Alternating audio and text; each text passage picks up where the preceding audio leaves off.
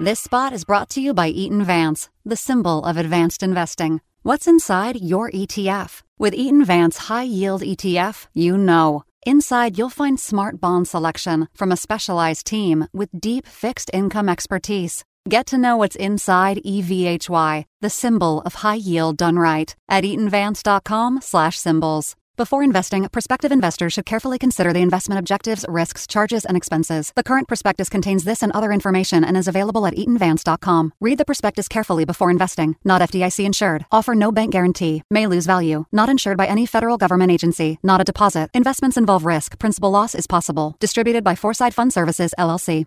The views expressed on this podcast are those of the participants, not of Reuters News. You have this two India phenomenon, and the world comes in to India and sees the Indian designer wear and assumes that that is India. And that is a fundamental error. And more importantly, even worse than that, it's a fundamental error based on very ephemeral data which is being interpreted completely incorrectly. That was Ashoka Mody. Welcome to The Exchange, a conversation with business people, policymakers, and experts around the world. India's $3 trillion economy is suddenly on the map for global executives. It's growing at a speedy 7%, and its low income per capita dangles the promise of Chinese style growth. India is benefiting too from worsening relations between Washington and Beijing as companies and fund managers start to shift their supply chains and investments outside of the People's Republic into geographies at lower risk of Western sanctions. I'm Una Galani, Asia editor of Breakingviews, the financial commentary arm of Reuters. In this episode of The Exchange, I sat down with Ashoka Mody, a former director at the IMF and author of India is Broken. Welcome, Ashoka, to the exchange. A pleasure to have you here. Your book is a sweeping look at India's economic policy since the country's independence in 1947. It's beautifully written and jarringly gloomy at the same time, if you don't mind me saying so. Um, I want to zero in on a key question to start with. You know, at this particular moment of time, Apple is opening stores and building out its supply chain in the country. Wealth managers are arriving every week en masse into Mumbai and Delhi looking for big opportunities. Morgan Stanley expects India to become the world's third largest economy and stock market before the end of the decade. Is this finally India's moment? Short answer no. Uh, longer answer all these people who are beating the drum on India, I don't think understand India. And more importantly, I fear that this is another bout of wishful thinking clothed in bad economics. Just on the facts, uh, India is the fastest growing economy is not a fact. I know that it, if you repeat something a million times, it becomes a fact, but uh, just because people repeat it, it does not make it true. What, is, what happened was that during the during COVID, India yo-yoed much more than other major economies did. And what you saw in the early part of last year was India was coming back from a, a large dip. And so the average 7% number that you just cited, which is a correct number, is really 15 or 16% in the first quarter, after which there's been a steady slowdown. So yes, there was a dead cat bounce, and now there's a slowdown. If you average it over the COVID period, we, it's three and a year. The, the year before COVID, we're also three and a half percent. So according to me, the data is telling us that India's GDP growth is or likely to grow around three and a half percent a year. You cannot take the recovery from a large dip and extrapolate it into the future. That's basically fundamentally wrong. For the rest, yes, there is some movement out of China, but let me just make it clear again the facts there are there is very little movement out of China so far. People are have been anticipating for a long time, but the big movement occurring from the coastal provinces of China is going into the interior of China. So the Chinese are moving into their interior. The Chinese interior is the fastest growing export economy in the world right now. The rest is going to the RCEP countries, a trade grouping that, that India consciously chose not to participate in because Indian firms and Indian farmers were afraid of the competition that would come in if import tariffs were lowered. So a large part of that is going to Vietnam and other parts of the uh, South Asian countries. And yes, there is this one example of Apple. It's one example. And maybe, and I'm not saying this cannot happen, maybe this is the trigger and this is the, the future, that this is a leading indicator of something or the other. But yes, Apple is opening its stores because iPhones are selling to a rich India. But the sales of iPhones is actually has fallen in the last past in the past year. Uh, so you have this to India phenomenon, and the world comes in to India and sees the Indian designer wear and assumes that that is India. And that is a fundamental error. And more importantly, even worse than that, it's a fundamental error based on very ephemeral data, which is being interpreted completely incorrectly. That's really that's really interesting. It definitely sets the scene for this discussion. I'd like to come back to focusing on GDP and start with one of the last things you touched on there. You mentioned two Indias obviously there's only one India, but when you say there are two Indias, can you explain a little bit about what you mean exactly? So there are about 70 million Indians. So India has a population of uh, 1.4 billion. There are about 70 million people who are rich. Uh, and the, maybe there are about 40 million who have a per capita income of California. Yeah, so that India has essentially exited India. These people live in gated communities. They send their kids to elite private schools in India. They send their kids increasingly to schools abroad. Uh, they have their own piped water. They have uh, swimming pools and uh, uh ex extravagant water use uh, in other ways. And they have um, air cleaning devices in their cars uh, and in their homes. They live they live in a different India, and they yes they will buy four hundred dollar Adidas shoes, but but there is another India where in the height of summer and 43 44 degrees people cannot buy table fans and this is in urban cities like in delhi so the large majority of india according to my my understanding and we have a problem over here. We have, the reason we have a problem is the government has stopped publishing data of on very critical matters.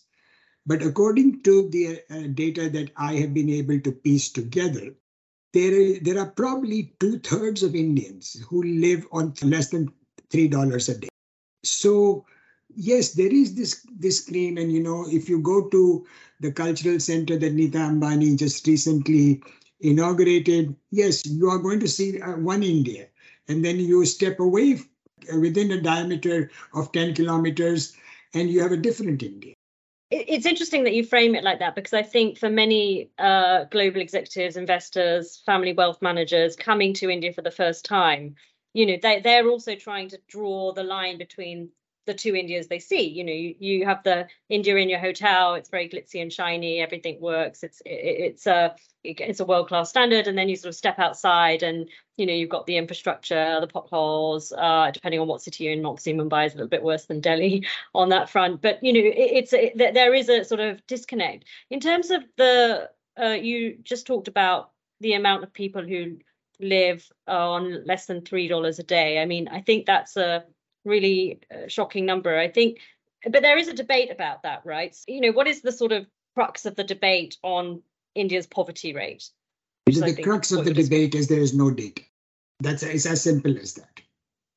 And there was in 2018-19 a survey done by the government, and the, that survey showed that people had become poorer since 2011. Just let that fact sink in that between 2011 and 2018, the official data showed that people had become poorer.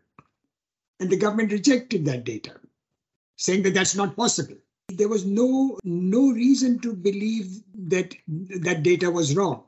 So, so the fact that the government rejected that data is itself a, a sign that there is some reason to try to hide those numbers.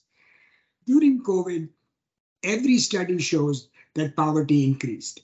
So if between 11 and 18 poverty increased and then it further increased during COVID, then the numbers are grim.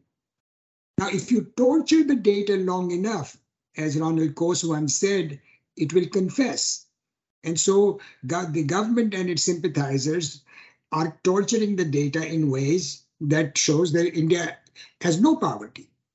My former boss at the IMF, Michael Mussa, used to say, a number has to pass the smell test.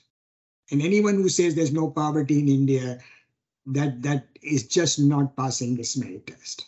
Well, obviously, one of the big numbers that we do have is we know that some 800 million people were eligible for food rations, uh, the extended sort of food ration scheme that was uh, given to people during over the course of the pandemic. And so that's a sort of hard number that we do have to, to look at as Correct. well. Correct. As you said, a lot of the positive narrative uh, on India at the moment centers on GDP as a measure of the economy's success. But you, in your book, you prefer to look at jobs. It's actually the central thread that holds the whole book together. And, and you describe the failure of successive governments to address this. You spare no one, from Nehru, the first Prime Minister of India, all the way to Modi. Can you explain what exactly is the jobs problem in India? Okay, so numerically, the jobs problem is gargantuan, potentially insurmountable at this point. So, the one thing that I tell my students, I never want to hear you use the phrase unemployment rate.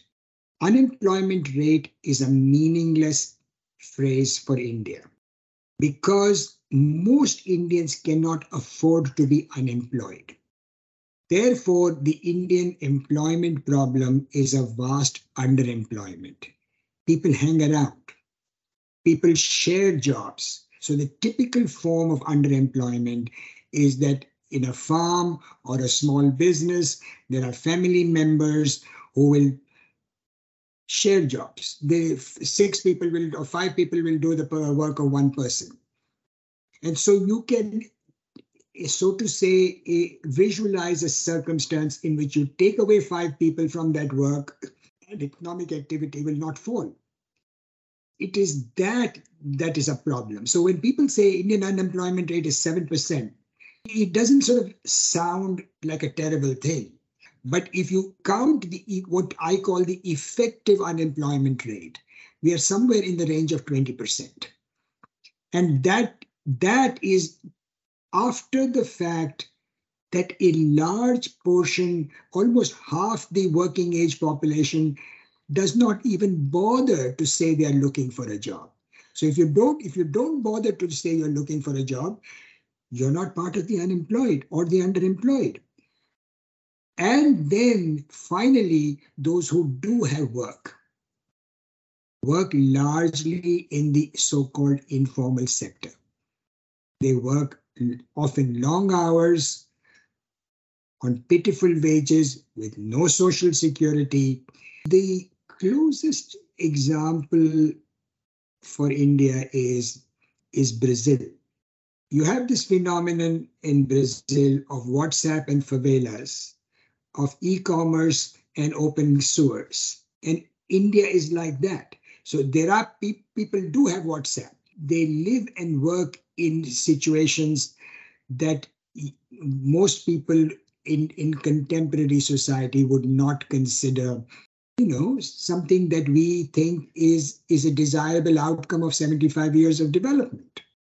And it's a series of errors but the core error was india's choice to not enter the global competitive race for labor intensive exports and India successively lost that race first to Korea and Taiwan, then to China, and now to Vietnam.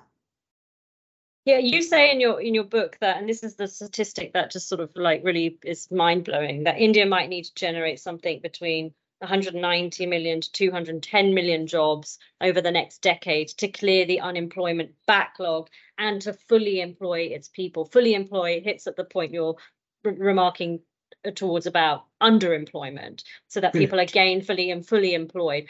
Why has India failed to emulate that East Asian style employment creation through that labor intensive manufactured exports?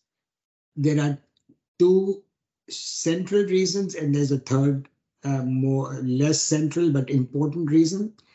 The central reason is that if you look back at economic progress for the last 250 years since the Industrial Revolution, there are two correlates of economic development mass education and bringing more women into the workforce. There is no country, there is not a single country, there is no exception to this rule. No country has made progress without mass education and bringing women into the workforce. I'm saying this um, many times because this is a message that seems hard to even grasp. The, the East Asian nations understood that. We talk about China, we talk about Chinese economic reform and so on, but the first World Bank report on China in 1981, what did it say? It said this is a country with excellent human capital and a high regard for women in the workplace. And India has failed on both scores. The structural basis for labor intensive exports in the last 50, 70 years has have been these two factors. And then there's a third factor, and that is the exchange rate. India has consistently maintained an overvalued exchange rate. Now I'm putting on my IMF hat. The first part was the World Bank hat. The second part is the IMF hat. You have a currency that's overvalued. Who is interested in exporting? As it is, there are many domestic liabilities in terms of high transportation costs, poor logistics, this, that, and the other. And on top of that, you have an overvalued exchange rate. So you have an overvalued exchange rate, so you cannot tempt foreign buyers with low prices. And you do not have the basis for high productivity production through mass education and women in the workforce. So you're squeezed on both ends, and that has been true for 75 years. You talk about India being consistently overtaken by Japan, Taiwan, South Korea, China, then Vietnam, now Bangladesh.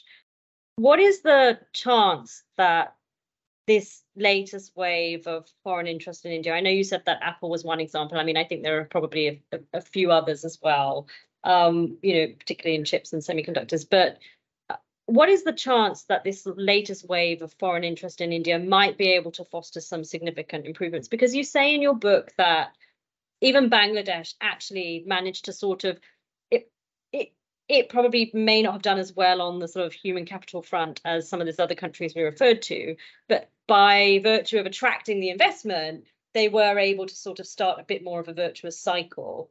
What is the chance that India might be able to do that? Okay. Bangladesh, just to be clear, is a very modest success so far. This success measured by the Indian benchmark of, of failure Bangladesh is a success in the narrow area of garments. Bangladesh has not diversified into a broad range of labor intensive products like Vietnam has. And unless Bangladesh is able to get its act together, it's it, there is every risk that Bangladesh, having shown this very, uh, very commendable uh, progress, may stall. I'm just going to make one passing comment on your reference to chips. Number one, I don't believe that there's any investment in chips. And number two, let's stipulate there is. Chips, I have been studying semiconductors since 1984. I have actually visited the original semiconductor factory when it was set up in Korea. These are lights out factories. They don't create jobs. They therefore the idea that India should start its export drive through chips at a time when the entire world is spending zillions of dollars to gear up their chip production, I think is is economic madness. Just, just so let's put that aside. What is the chance that they nevertheless, despite everything that I've said, this might trigger into something bigger and greater? Anything is possible. I'm not saying it will not happen. What I am saying is that history and economics, as best we know it, is extremely pessimistic on this score. Is extremely pessimistic on this score. One of the things you really vividly lay out in the book is in your in your in your sort of long history of the economic policy since independence is the macroeconomic vulnerabilities that India just kept hitting up against. You know, this just like the twin deficit problem in the sort of fiscal, the government account and the current account, uh, the double digit inflation, the sort of low FX reserves. Uh, how much of that macro and economic stability has been improved, and how much does that set a better backdrop to potential success for India? Yeah, very good question. And, and it is clear that the macroeconomic stability has improved uh, since the days when the reserves were beginning to run out. That is a story that I think more or less ended in the early 90s. Since then, the reserves position has been strong. And the reserves position being strong, let me just say, is a double edged outcome. It is good because it imparts stability, as you quite rightly say. But just let's reflect on what is the source of that reserve buildup. It is remittances from Indians working abroad. It is uh, software exports and it is portfolio flows uh, coming into India. What does that do? It it bids up the exchange rate. So it's good in that sense, but that exchange rate then bites the exporters. So yes, it is it is it is creating stability but it is actually if anything working against the creation of jobs. So the stability is good. No one no one can deny that. Uh, but there are then in, internal bubbles. The external stability has has come but then internal bubbles. And the biggest bubble in the internal bubble was the finance bubble between more or less I would say early 90s to 2018 when IL&FS collapsed. And the reason I'm pessimistic on the growth outlook is that people are taking that bubble period, forgetting that after IL&FS collapsed, GDP growth rate had slowed down dramatically.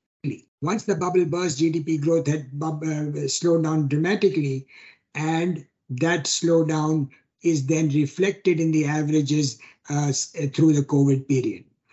Therefore, the, the domestic economic momentum, when people say India is, is can grow again, the question is on what basis? on what basis? What is the historical record of India growing fast? India grew fast during a very particular time for very particular reasons. World trade was growing rapidly. The, the internal uh, financial sector was growing very rapidly. World trade growth has slowed down. Uh, the domestic bubble hopefully will not re-emerge. The fact that credit is growing uh, somewhat what's uh, uh, well now is okay, but if this tends to become a bubble, then again we will see the up and down. In fact, we will again have a, a the type of instability that is that is bad for India. You, you talked about the IT industry, and obviously yeah. that's been globally seen as one of the big successes of India. But you also sort of pointed out or alluded to the fact that it hasn't really created beyond a, it's created a lot of foreign exchange, but it hasn't really created the jobs. And yeah. you're uh, and you're and you're suggesting that there's a chance that India, even if India can be successful at attracting uh, manufacturing, global manufacturing, it may not create jobs. So my question to you is, why should investors care about this risk of jobless growth or this other India? What are what are the risks for them? Yeah, look, I mean, I can see the investor point of view, and that's been true since the eh, early 90s. That they see this sort of, you know, wealthy India, as, as a German journalist recently told me, you're talking about a size that is the German population. Yeah, maybe 70, 80 million people are are can sustain uh, foreign investors. Yeah, that's cool. So as far as foreign investors are concerned, maybe that's a good thing. What I am saying though is that if in the meantime, in part this causes an overvaluation of the exchange rate as investors come in, in part there is a domestic discontent that is brewing in, in the country that domestic discontent is being channeled in, in many different ways right now. Episodically, it bursts out into, into protests. So I would, even as an investor, I would say, yeah, look, you know, in the short term, this is great. I'm probably getting high returns. In a more medium term sense, you have to worry about it. Again, look at the foreign investors who are coming in. They're largely portfolio investors. The, the, the, the ratio of direct investment coming to build factories and so on in China versus portfolio investment has been always the other way around. The, the, the real investment that comes in is to build factories and create jobs. Much of the money comes into Reliance and Ambani's and, and, and Adani's and such like people. You know, if you, if you look at the numbers, half a dozen of the large Indian corporates get a large, very large bulk of that money. So yes, maybe maybe those guys are going to generate high returns for foreign investors, and you know more power to them. I'm not here to stand in their way. I am saying that from an Indian perspective, from a long-term perspective, it's not good, and what's not good for India at some level should not be good for foreign investors either. You um you have acknowledged in your book that by virtue of having an outright majority in parliament, Prime Minister Narendra Modi's government has been able to roll out uh, a number of good ideas that were sort of stuck under previous coalition governments. They weren't able to sort of get passed through parliament. I think it's the bankruptcy law, for example, or the goods and services tax. You are critical of the of the implementation of some of these things. But one of the, obviously we're running into elections season. Uh, we have the national polls next year. Prime Minister Narendra Modi is extremely popular. Most people think he will win an outright majority for a third time, but we can't really predict what's going to happen next year. What is the trade-off for India between an outright majority government and a coalition government? So when Modi came to power, he was obviously the first person to have a majority government for about three decades. And that's continued. So for many people who are coming into India, they've seen the same stable uh, political environment for the last uh, sort of 10 years, really, more or less. Uh, so what is that trade-off between outright majority and coalition government with regards to economic policy making? Okay, so you pointed out that I have been critical of successive governments. And the reason I've been critical of successive governments is, is the core failures. So the, the goods and services taxes, the bankruptcy stuff, all good. Yes, let's stipulate it's all good. There, there are lots of caveats, but let's stipulate it's all good. But the problem arises because no government has dealt with the fundamentals. Mass education, women in the workforce, good health, affordable health, workable cities, the judicial system is broken, the rivers are drying, agriculture is in distress, farm sizes are becoming smaller. That is what makes for long-term development. A goods and services tax, yes, it is no, I'm not saying it's not a good thing, but I'm saying that what is the big picture? What is what does history tell us about the uh, when the judicial system is broken, which country has grown with a broken judicial system? Today, just to give you one statistic, 77% of prisoners in Indian prisons are what are called under trials. What does that mean? These are people in prison not because they are convicted, but because they are awaiting trial. And sometimes they wait for trial for one, two, three, four, five years, for periods longer than the sentences they would have got if they had been convicted. There's custodial torture. The share of pol- politicians with criminal backgrounds in, in every state legislature and in the Indian parliament has increased. Today, the Lok Sabha, the national parliament, 29% of the legislators have a criminal charge of seriousness against them rape, murder, kidnapping, extortion, that kind of charge. So I, I don't believe that when the basic norms and accountability of a system are broken, the tinkering at the edges through these specific policies creates for long-term growth. There's nothing in history that tells me that that is possible. A few people have remarked, including Raghuram Rajan, a former governor of the Reserve Bank of India, that the book is short on solutions. And obviously, it's actually meant to be primarily a history of economic policies. So it's not it's not proposing to offer solutions. But do you have any? Look, I, I and you know, Raghu is a is, is a man I admire enormously. I, I think you should also tell your listeners of the first part of Raghu's uh, Raghu's statement where he is very complimentary of the book and its analysis. uh, and the point I've been trying to make, which I try to make in the book, is that there is no policy that will work where the norms and accountability are broken. Okay? That's that's the fundamental premise of the book. That the failure lies not in enact in, in the lack of good policies. Yes, there have been bad policies. But if today I say, you know, improve your inflation targeting or improve your exchange rate management or improve fiscal management. Say la vie, you know, how does that matter? I'm saying improve mass education. Now you say to me, that's not a policy. Tell me more specific. I can tell you more specific. But the point is that there has to be a government that has to show a commitment to this. Government in Karnataka has just been elected. Do I see mass education on their agenda? Yes, they, you know, do I see health on their agenda? Do I see jobs on their agenda? Do I see judicial reform on their agenda?